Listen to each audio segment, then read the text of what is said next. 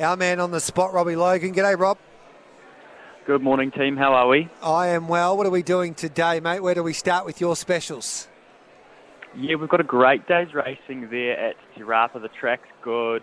Uh, everything's getting their chance, and there's a couple of stakes races later on in the card. But I'm having a little swing for the fences uh, in the next race. There is my value bet race three.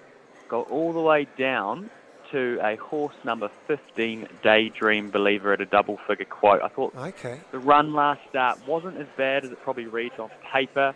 Um, steps back out to the mile and a half, which is where this horse has had its one race win, and it was in this grade. It actually cleared maiden in a rating 65 grade. So, um, with a bit of luck from a wide draw, we're going to have a swing early just to see if we can start playing with uh, with their money early. So Daydream Believer, 420 the place pickle bet, $14 the win. I tell you what, Robbie Logan, if if that, that salutes today, you'll be SEN Trackside brought to you by Rob Logan. well, I hope you're right. Yep. What else have you got for us, mate? Uh, one of my better bets is in race five there at Te Rapa, a horse number nine, Mary Louise. Uh, it is the race favourite, and it looks like there is a bit of early support, which is always good from the stable when uh, when the money's on. She just ticks a lot of boxes for mine. She's got a good course record. She's unbeaten at the trip. Her fresh up record is is perfect.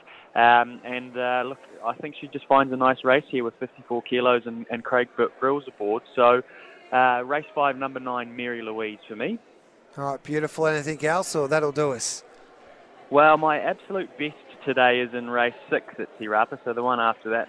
Uh, number 11, I'm Wonderful Tonight. This is a talented sprinter here. Uh, she's, she's just working her way through the grade. She's had a few uh, issues in her time, but look, she's far better than this grade, and the trial uh, recently was pretty impressive. So I don't mind the I'm Wonderful Tonight to take out race six at a, a little bit of a shorter quote. Are you confident with Skew Wiff in the Tristarc today for New Zealand? Yeah, look, I hope she can just get over those barrier issues, and she should be every bit of a chance. And actually, just while I've got you, it's probably worth noting we've, we've just seen a uh, an exhibition gallop from Prowess uh, at okay. Today, and, and that was pretty good work there before she heads over to the Crystal Mile uh, at Moonee Valley next Saturday. So worth noting, she looks pretty sharp in her gallop, and I think she'll take a lot of improvement from that first up run.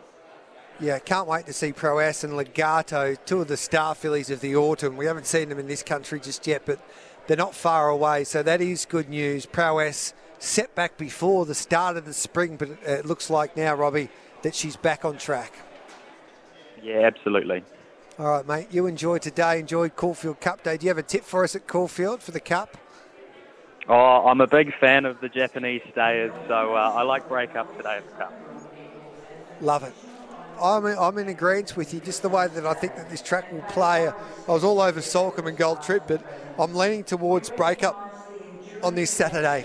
Um, so it will be interesting to see how that race unfolds. One of the best Caulfield Cups we're seeing for quite some time. Good on you, mate. Cheers, Gareth. Have a good one.